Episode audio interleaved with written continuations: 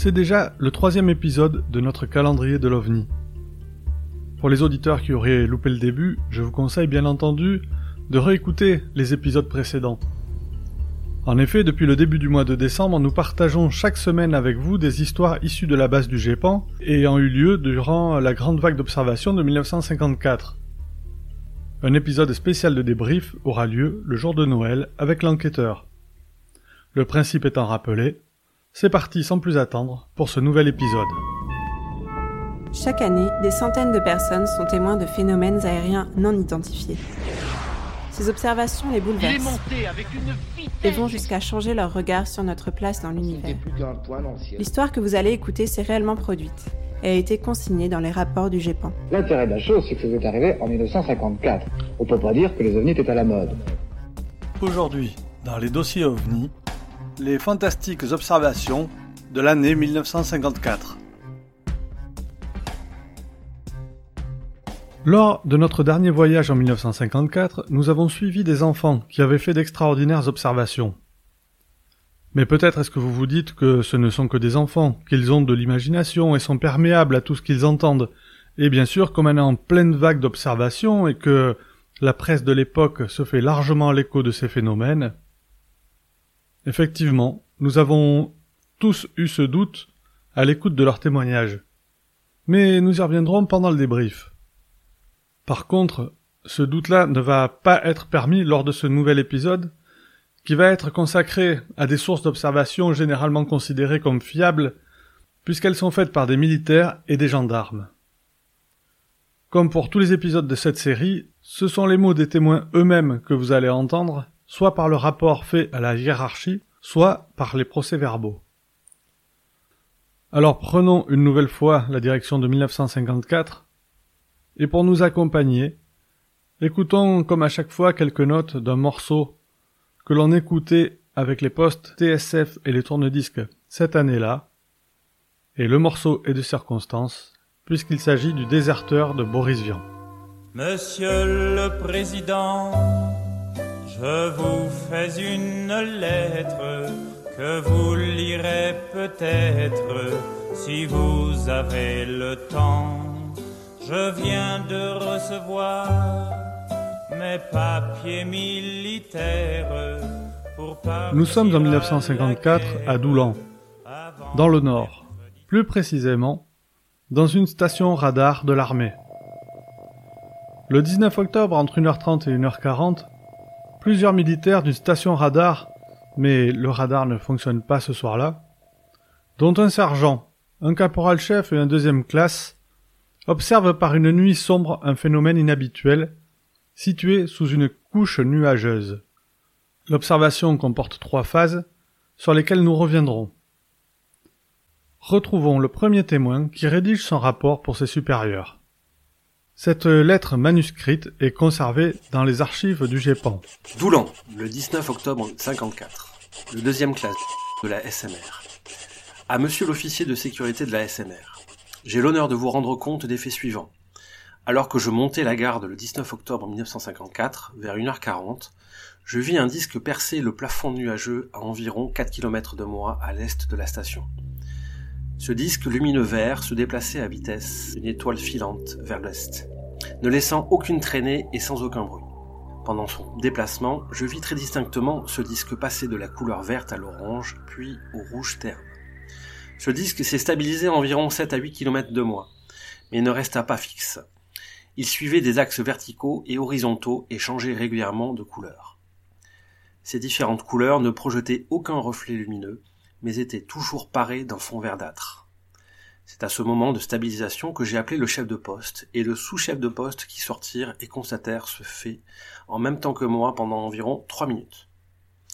Puis ce disque disparut au-dessus des nuages pendant 30 secondes et réapparut à la même altitude, 700 à 800 mètres, pendant deux minutes encore et disparut.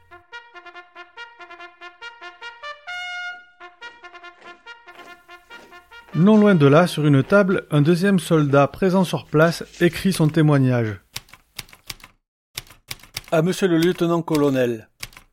Objet, compte rendu de mystérieux objets célestes. J'ai l'honneur de vous rendre compte des faits suivants. chef de poste à la station radar dans la nuit du 18 au 19 octobre 1954, j'ai été le témoin de l'apparition d'un phénomène lumineux dans les circonstances suivantes.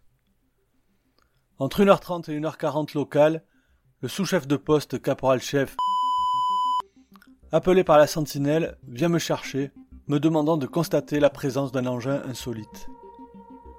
Je m'y rends et effectivement constate la présence de cet engin, affectant la forme d'un disque qui, après avoir traversé une couche de stratocumulus continu, bas environ 1000 mètres, se stabilisait à la verticale du village de la Bellevue.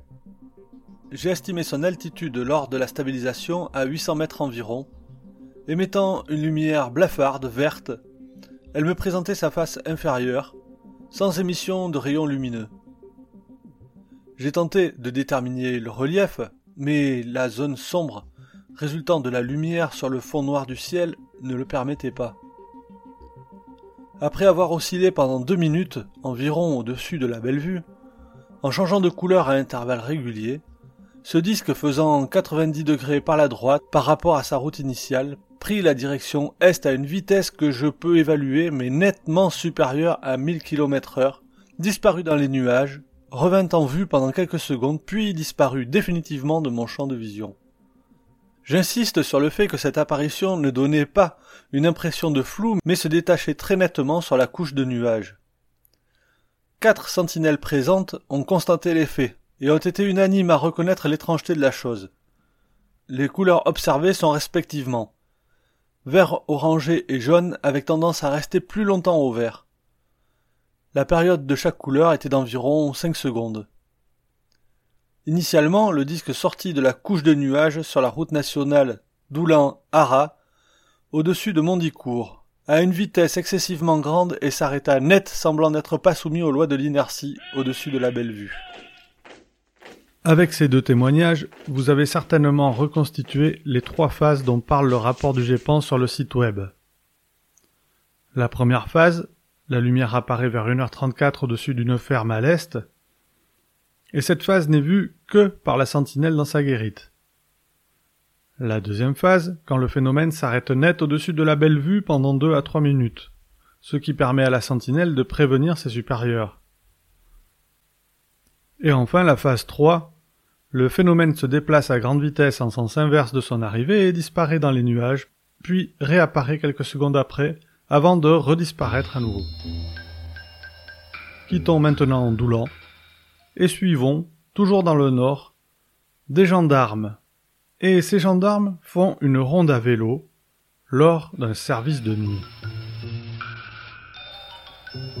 Le 27 octobre 1954, au retour d'un service de nuit, les gendarmes de la brigade ont rendu compte à leur commandant de brigade de ce que, se trouvant sur le chemin départemental numéro 40, entre Saint-Marcel et Audrecy, ils avaient aperçu alors qu'ils arrivaient à un carrefour formé par le CD9 et le CD40, le décollage d'un engin non identifié. Ce phénomène se serait produit à cinq heures et dans un pré à environ 150 mètres du dit carrefour. Le gendarme a fait la déclaration suivante. Le 27 octobre 1954, vers 5h15, euh, alors que la nuit était obscure, au cours d'un service de nuit avec le gendarme euh, de retour de la commune de Saint-Marcel, circulant sur la CD40 et le CD9, dit de la grève j'ai aperçu une tache blanche sur le côté de la route. Roulant à dix mètres en avant du gendarme, et n'ayant pas décelé la nature de cette tache, j'ai demandé à mon camarade ce que c'était. Il m'a répondu, c'est un chat. Je lui ai fait répéter au moment précis où il me disait c'est un chat. J'ai vu sur ma gauche, à une distance de 150 mètres environ, une gerbe d'étincelles accompagnée d'un sifflement et suivie d'un léger enronnement. Cette gerbe d'étincelles était longue d'environ un mètre et se trouvait à 1m50 du sol. Le bruit s'est éloigné en direction de Ham-les-Moines, c'est-à-dire vers le nord-est. Je n'ai aperçu aucune forme ni aucune lueur autre que celle des étincelles, qui a duré une fraction de seconde. Avec mon camarade, je me suis rapproché du lieu présumé. J'ai vu près de cet endroit, dans une pâture, des vaches apeurées et qui beuglaient. Celle-ci était toute rassemblée sur la bordure de l'herbage près du CD9. Je n'ai rien remarqué d'autre et n'ai pas pénétré à l'intérieur des prés. Aussitôt, le départ de cet engin, j'ai eu un moment de stupeur. Je suis descendu de bicyclette et avec mon camarade, nous avons observé une dizaine de minutes afin de voir si une lueur n'apparaîtrait pas. Je ne croyais pas aux soucoupes volantes, mais quoique n'ayant vu aucun engin, je suis maintenant certain que quelque chose a démarré de cet endroit avec une vitesse formidable. Écoutons maintenant le témoignage du deuxième gendarme qui suit son supérieur sur ce chemin de campagne. Le 27 octobre 1954, vers 5h15, alors que j'effectuais un service de nuit sous les ordres du gendarme et que j'empruntais le CD40, de retour de Saint-Marcel et me trouvant une dizaine de mètres derrière mon camarade, je roulais à bicyclette, le phare de ma machine éteint. La nuit était obscure et le gendarme devant m'a demandé, étant à 30 mètres avant d'arriver au carrefour que forme le CD40 avec le CD9, quelle était la nature d'une tache blanche blottie dans l'herbe? Comme à mon tour je venais de reconnaître un chat, je lui ai répondu. Mon camarade n'ayant pas compris, m'a reposé la question, et je lui ai répondu d'une voix plus forte. C'est un chat. À ce moment précis, une gerbe d'étincelles épaisse accompagnée d'un sifflement se produisit. La gerbe d'étincelles avait été précédée d'une détonation semblable à celle d'un pétard qui éclate. Le sifflement fut suivi d'un ronronnement assez doux qui allait en s'éloignant dans la direction nord-est.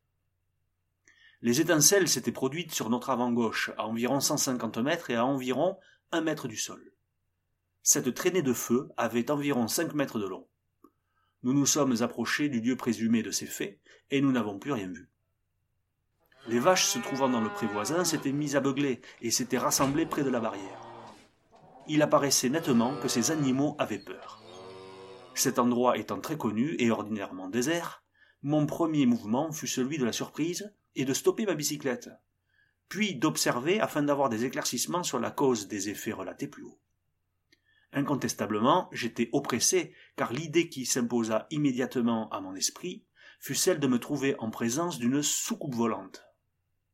Cependant, à part le démarrage foudroyant dont j'ai été témoin, je n'ai vu aucune forme quelle qu'elle soit. À ces déclarations est ajouté un rapport de moralité fait par un supérieur qui confirme le sérieux des deux gendarmes. En voici la teneur. Les deux gendarmes visionnaires sont sérieux et bien équilibrés et on peut leur faire confiance. C'est à dessein que le commandant de la brigade s'est rendu sur les lieux avec un des deux gendarmes en cause et que le commandant de section y a amené l'autre gendarme quelques heures plus tard. Mais les déclarations ne sont nullement en contradiction. L'histoire du chat blanc peut paraître moins importante au lecteur. Cependant, les gendarmes ont tenu à la mentionner car ils ont eu l'impression que c'est parce qu'ils ont fait du bruit que l'engin mystérieux a démarré. Peut-être s'agit-il d'une simple coïncidence, mais peut-être aussi que l'engin était habité. L'événement, n'ayant eu comme témoin que les deux gendarmes, n'a pas suscité d'émotion parmi la population locale. Pour le capitaine en service, l'adjudant-chef adjoint.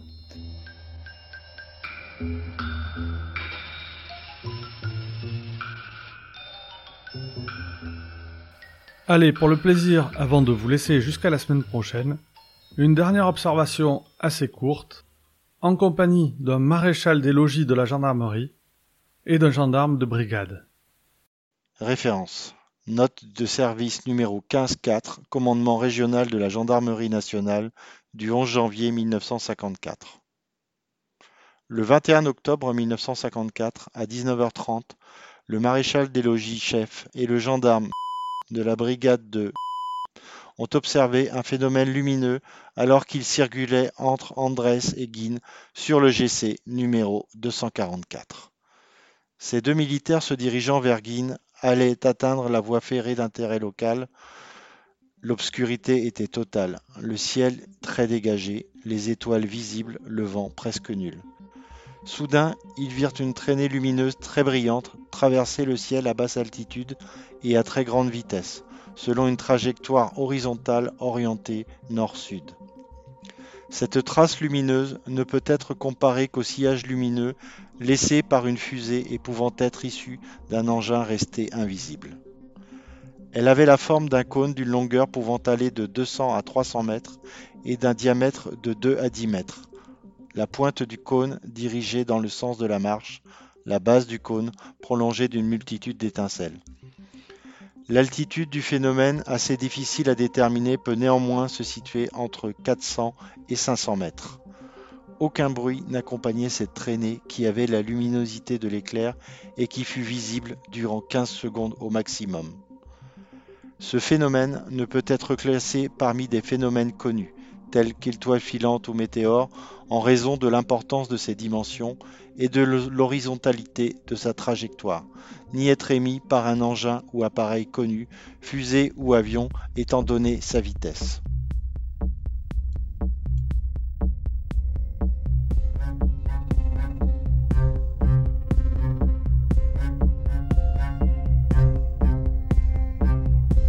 Vous avez écouté des témoignages venant directement des personnages ayant vécu des rencontres avec des phénomènes étranges en 1954. Alors, d'après vous, le phénomène a été parfaitement expliqué et vous le classez plutôt en catégorie A Que le phénomène a été probablement identifié et qu'il est donc en catégorie B Qu'il n'est probablement pas identifié par manque de données, vous le classeriez en C Ou que le phénomène n'est pas identifié après enquête et il rejoint donc les KD la réponse bientôt avec notre enquêteur. Surtout n'oubliez pas, regardez le ciel et gardez l'œil ouvert.